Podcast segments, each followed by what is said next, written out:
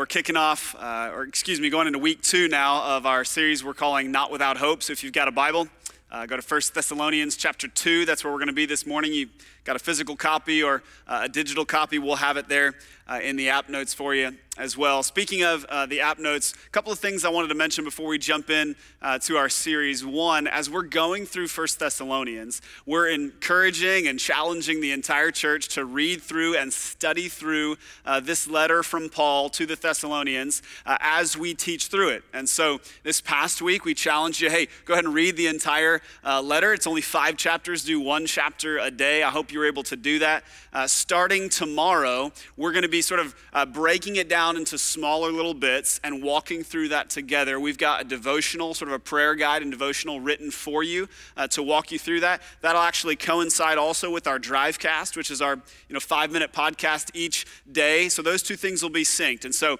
uh, if you have the LifePoint Ohio app, uh, it's all right there. The LifePoint Ohio app, the first thing you'll see is the Drivecast. Click the Drivecast. You can listen to it as we go through it together. And also the prayer guide and devotional is there for you as well. If you don't have the LifePoint Ohio app, uh, there's a tab right there at lpguest.com. Just click app uh, or search LifePoint Ohio in the Google Play Store or the App Store. Download that, and you can follow along as we study through uh, 1 Thessalonians as we teach through it as well. Second thing I wanted to mention uh, life groups kick off today and all of this week. If you've been part of LifePoint for any length of time, you know how critical our small groups, our life groups are to the life and discipleship of our church. If you're new to LifePoint, that's a huge thing for us. We gather large on Sunday mornings and in this context, but then we gather small in our homes, uh, in these smaller groups, these life groups. And so I cannot encourage you enough if you don't have a group uh, to do that, to get into a group. Everything we're going to talk about this morning, everything we're studying through in this series, as far as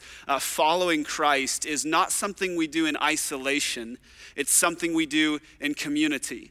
One of our core values is authentic community. We do that together as brothers and sisters in Christ. And that happens for us mainly in the context of our life groups. So if you don't yet have a group, maybe you have a friend, a brother or sister in Christ who's already in a group, please ask them about that group. Jump in. Uh, if you don't have a group and you don't know where to start, if you're at our website, lifepointohio.com, just click the Get Connected tab and you'll see there's a section right there that says, How do I get into a group?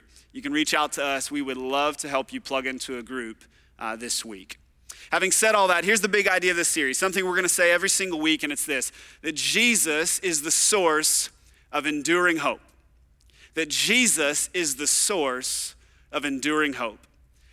I told this to our Delaware campus last week that if our hope, if our hope for the future, and I think the way Dean has, Pastor Dean has defined this, is this ability to look and, and see a better future. Well, if, your if your ability to see a better future, if your hope is attached to circumstances or to people or things other than Christ, you're going to find that those things ultimately fail you and that you're in for a bit of a roller coaster ride because the reality is that circumstances change and people, they fail you. We fail one another. We're fallible human beings. We're not perfect. We do fail one another. So when you attach your hope ultimately to people or things that aren't Christ, you're going to find, man, my hope goes up and down with those things. But when your hope is tethered to or anchored to the unchanging character of God and to the finished work of Jesus at the cross, then you find that you have a hope that is sure, a hope that endures and a hope that causes you to endure. A hope that lasts in the midst of those difficult circumstances because it's, it's attached to this unchanging thing, the unchanging character of God, the steadfastness of God, and to the already accomplished work of Jesus when he died for our sin and rose again that we might have new life in him. And that is sure. And that's why we're saying Jesus is the source of enduring hope all throughout the course of this series. And that's a major theme in 1 Thessalonians. As Paul is speaking to this young church, here's the background of this, uh, this letter. Paul and his companions have planted the church there just a couple of years before, and then they were met with persecution. They were forced out of the town. And actually, the people who were persecuting them followed them 50 miles to the next town to persecute them there. And so, this little church, this young church, is left in the midst of that. And so, the Apostle Paul, at one point in time, he's so concerned about them, he sends Timothy, his co worker, back there to say, Man, just check on them. How are they doing? Timothy comes back, says, They're doing great. They've got joy and they're persevering because their hope is attached to Christ. And so now Paul writes this letter to them to say, Hey, good work and keep going. And I want to encourage you. And he pastors them on just a number of levels. But something he says repeatedly to them is, Man, you guys are enduring, you're persevering, you've got joy and hope, even in the midst of suffering and persecution. We talked through some of that uh, last week in chapter one. Uh, here in chapter two, let me just summarize the first part of it for you. Paul uh, kind of goes back and goes over their ministry there. He reminds the Thessalonians of just how much uh, that he and Silas and uh, T- Timothy loved them and he says, Man, we were there. And he says, we were, like, we were like mothers to you. We were like fathers to you. We exhorted you and encouraged you and took care of you. And we worked really hard so we wouldn't be a burden to you. We love you guys and did love you well while we were there.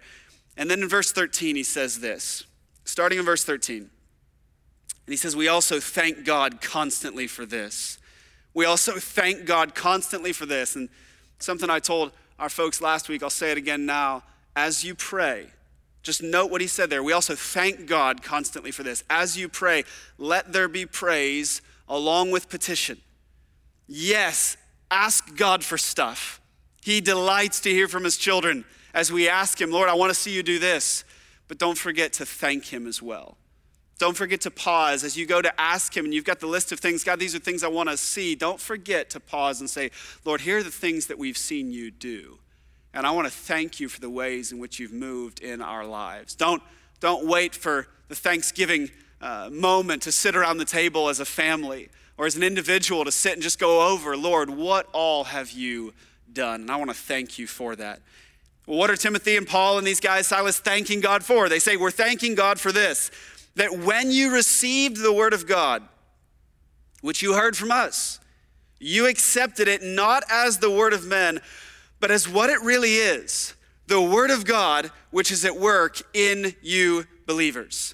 We're thanking God for this that when you received the Word of God, when you heard the gospel, and the teaching of the scriptures, which he says you heard from us, you accepted it not as the word of men, but what it really is the word of God, which is at work in you believers. And uh, I was hoping to go through 14 and 15 and 16. We're going to actually park here on 13 for pretty much the entire time.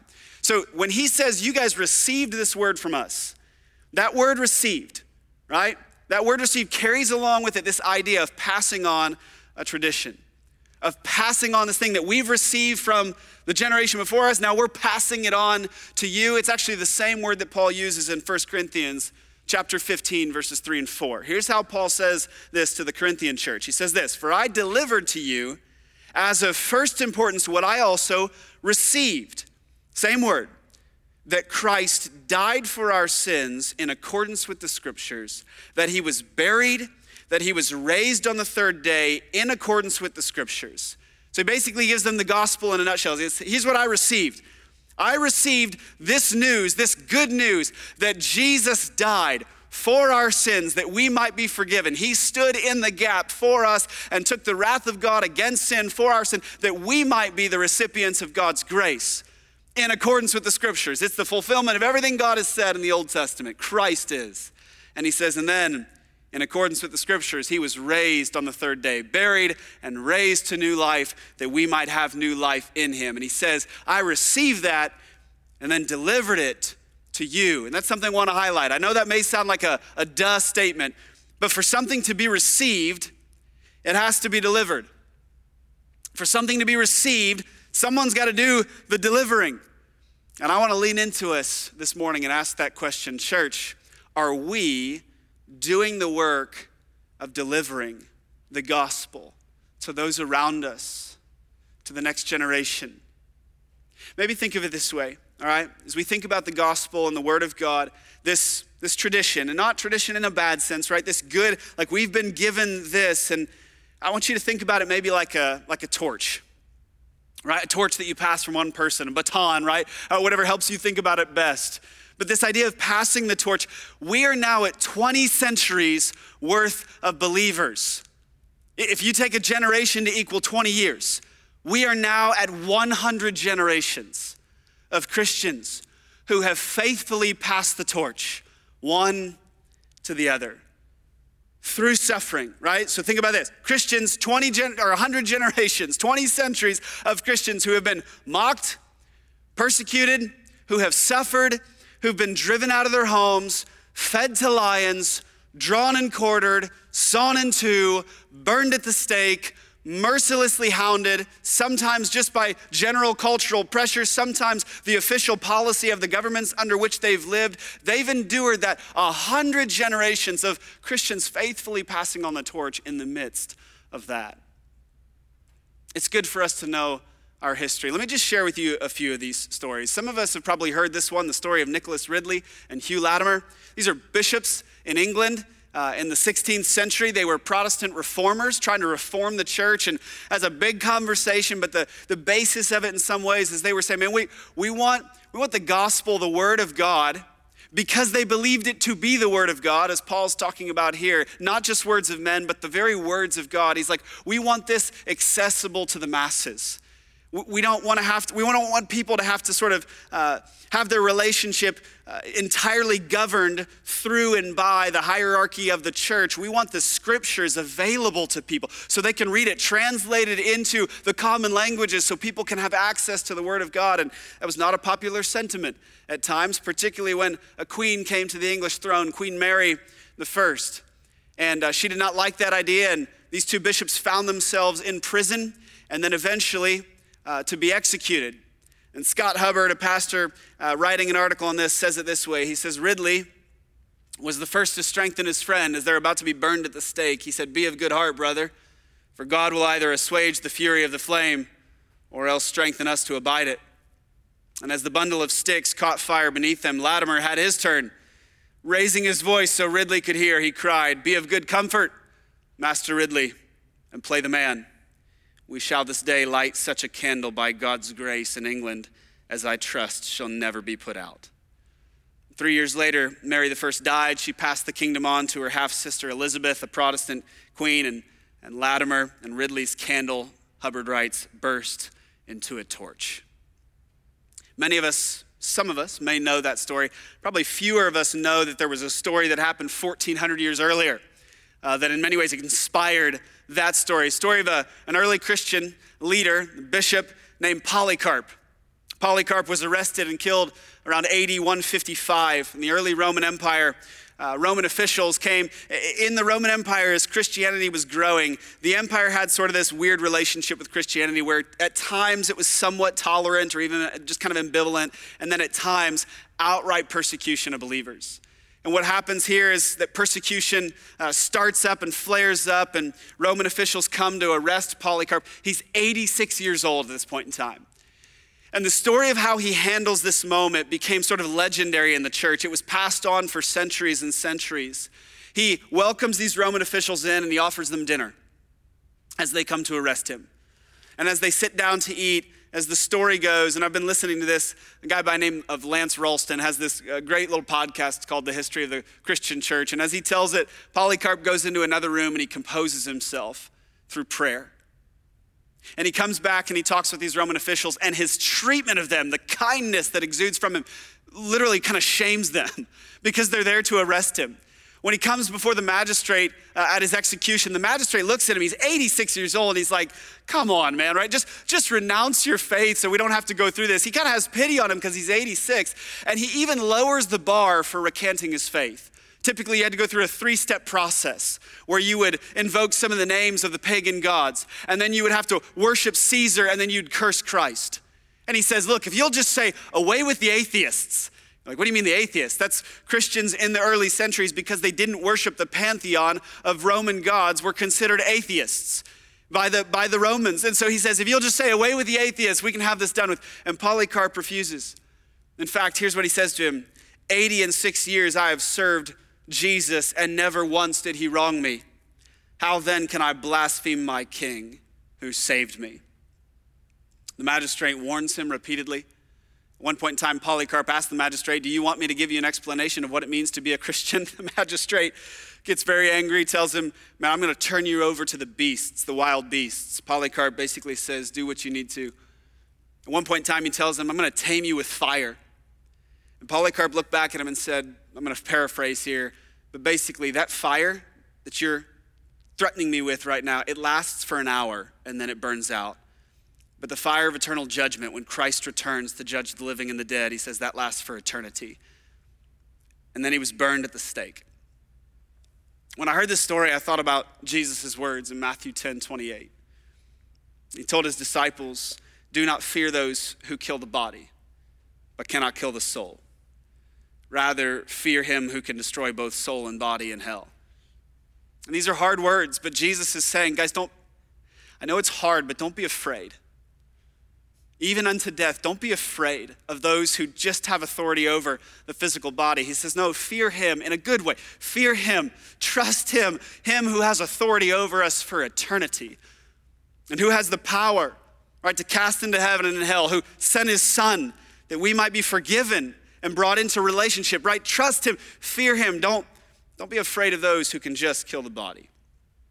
Ladies, if you're wondering, right, where the story of the ladies? There are many stories of ladies, faithful ladies and martyrs, martyrs through the history of the Christian church. I'll give you uh, the story of two here Perpetua and Felicity. About 50 years after Polycarp, there's this young mother living in the city of Carthage around 8200. And the emperor of Rome declares it illegal for anyone to convert to Judaism or Christianity. And the governor there decides he's going to enforce that edict. And Perpetua and five of her companions, Felicity was one of those, they had converted to the faith and they were getting ready for baptism. They were baptismal candidates. And that was a clear violation of this edict that no one was allowed to convert over to Judaism or to Christianity. And so they're thrown into prison and eventually fed to the beasts in the Roman arena. And Perpetua kept a diary during the entire thing.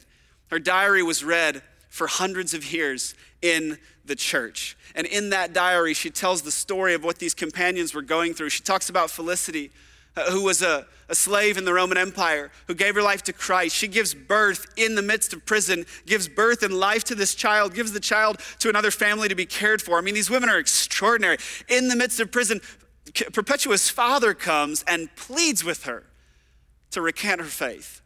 Just turn, just renounce your faith so you can live. And Perpetua says no to her earthly father so she can say yes to her heavenly father.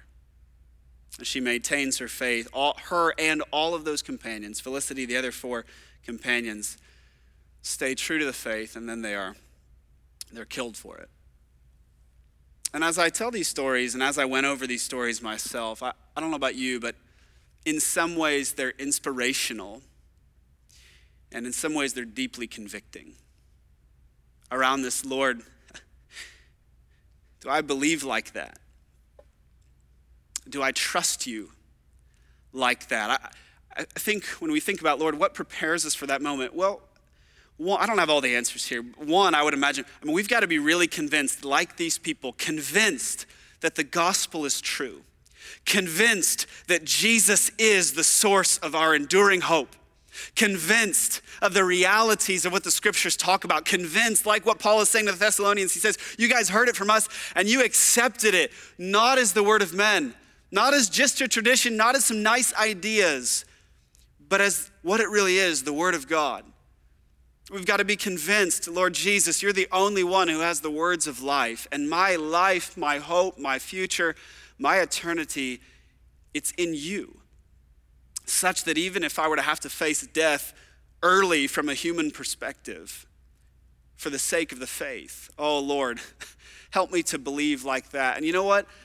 I think it's okay. If you're a little bit like me, going, I don't know, to say, Lord, help me. Lord, increase my faith. Like the person in Scripture who said, Lord, I believe, and help my unbelief. God, will you help me? And then to trust this that God empowers us by the Holy Spirit, and He gives us what we need when we need it. I heard an older man recently talking about as he approaches right the end of his life, he said the words of the song, He Will Hold Me Fast, are becoming increasingly dear to him. And I just went over the words of that song this past week. When I fear my faith will fail, Christ will hold me fast. And when the tempter would prevail, he will hold me fast. I could never keep my hold through life's fearful path, for my love is often cold. He will hold me fast. He will hold me fast. He will hold me fast. For my Savior loves me so, He will hold me fast. And so the Christian life, I think in some ways, is this dual, right? Lord, I'm clinging to you. I'm holding on to you through life's fearful path, but I'm trusting that you're holding on to me that I'm shielded and guarded through faith. And I believe and I'm trusting you, Jesus, that you will hold me fast. And as we cling to our Savior, and as we trust Him, and as we believe and stand on that promise that He will hold us fast, we then faithfully do the work of passing on the torch to the next generation, passing on the faith and saying, Lord, we want to receive it, believe it, and deliver it then to the next generation. And as I as I just thought about this over the last couple of weeks, 2,000 years now of believers, not even mentioning the Old Testament saints before them, a hundred generations of saints who have persevered under the hardest of trials and passed on that torch, that torch. I thought to myself, Lord, let us do the faithful work of passing it on. Let's not drop it now. And I don't believe we will. Let's believe the Lord for better things and let's say, Lord, strengthen us Help us to believe this, to trust you, hold us fast, and let us pass that torch on to the next generation. Because for something to be received, for them to receive it, it has to be delivered. Now let's look back at verse 13. He says, that's just on the word received. When you receive the word of God, he says, which you heard from us.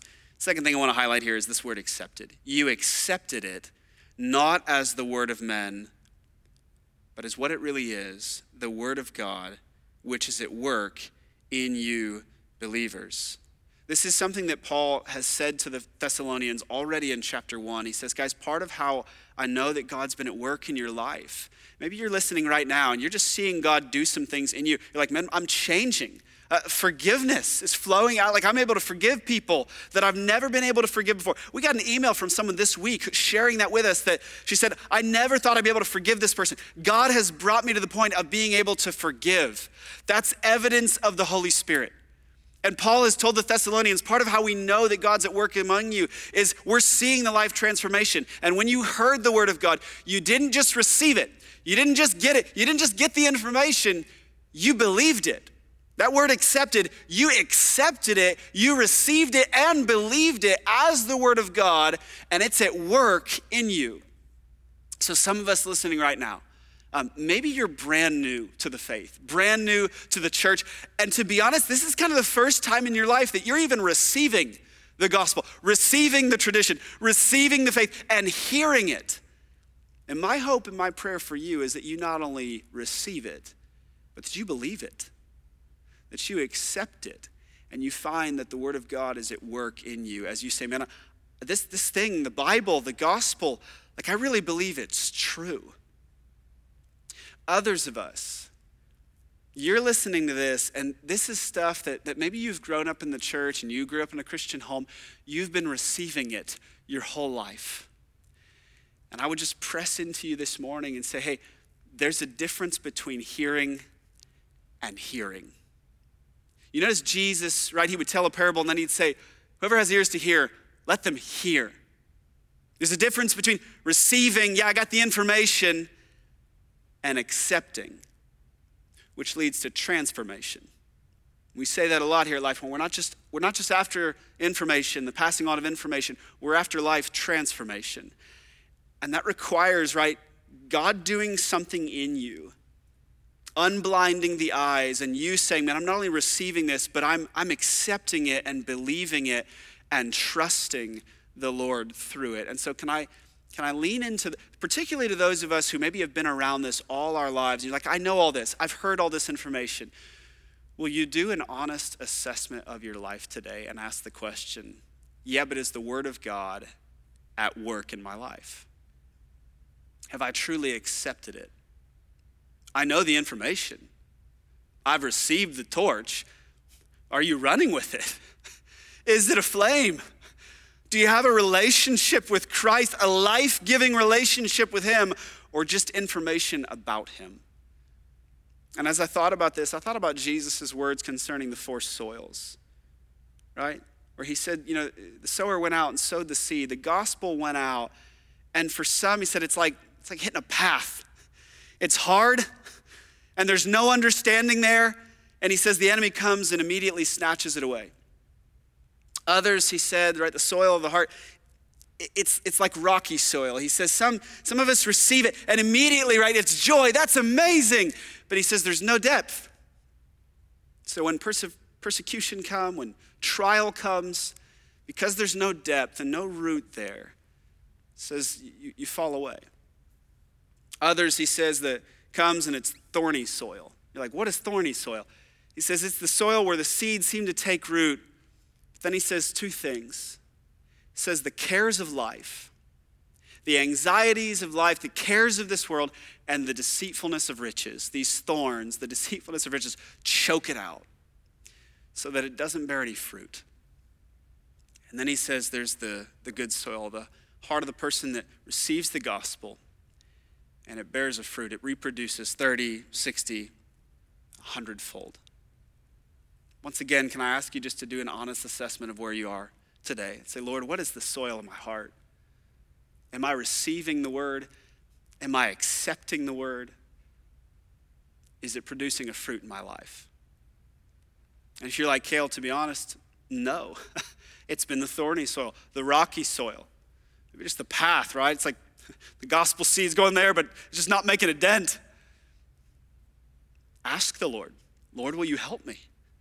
Soften my heart. Unblind my eyes. God, I don't want to just hear this stuff. I want to receive it and accept it and believe it.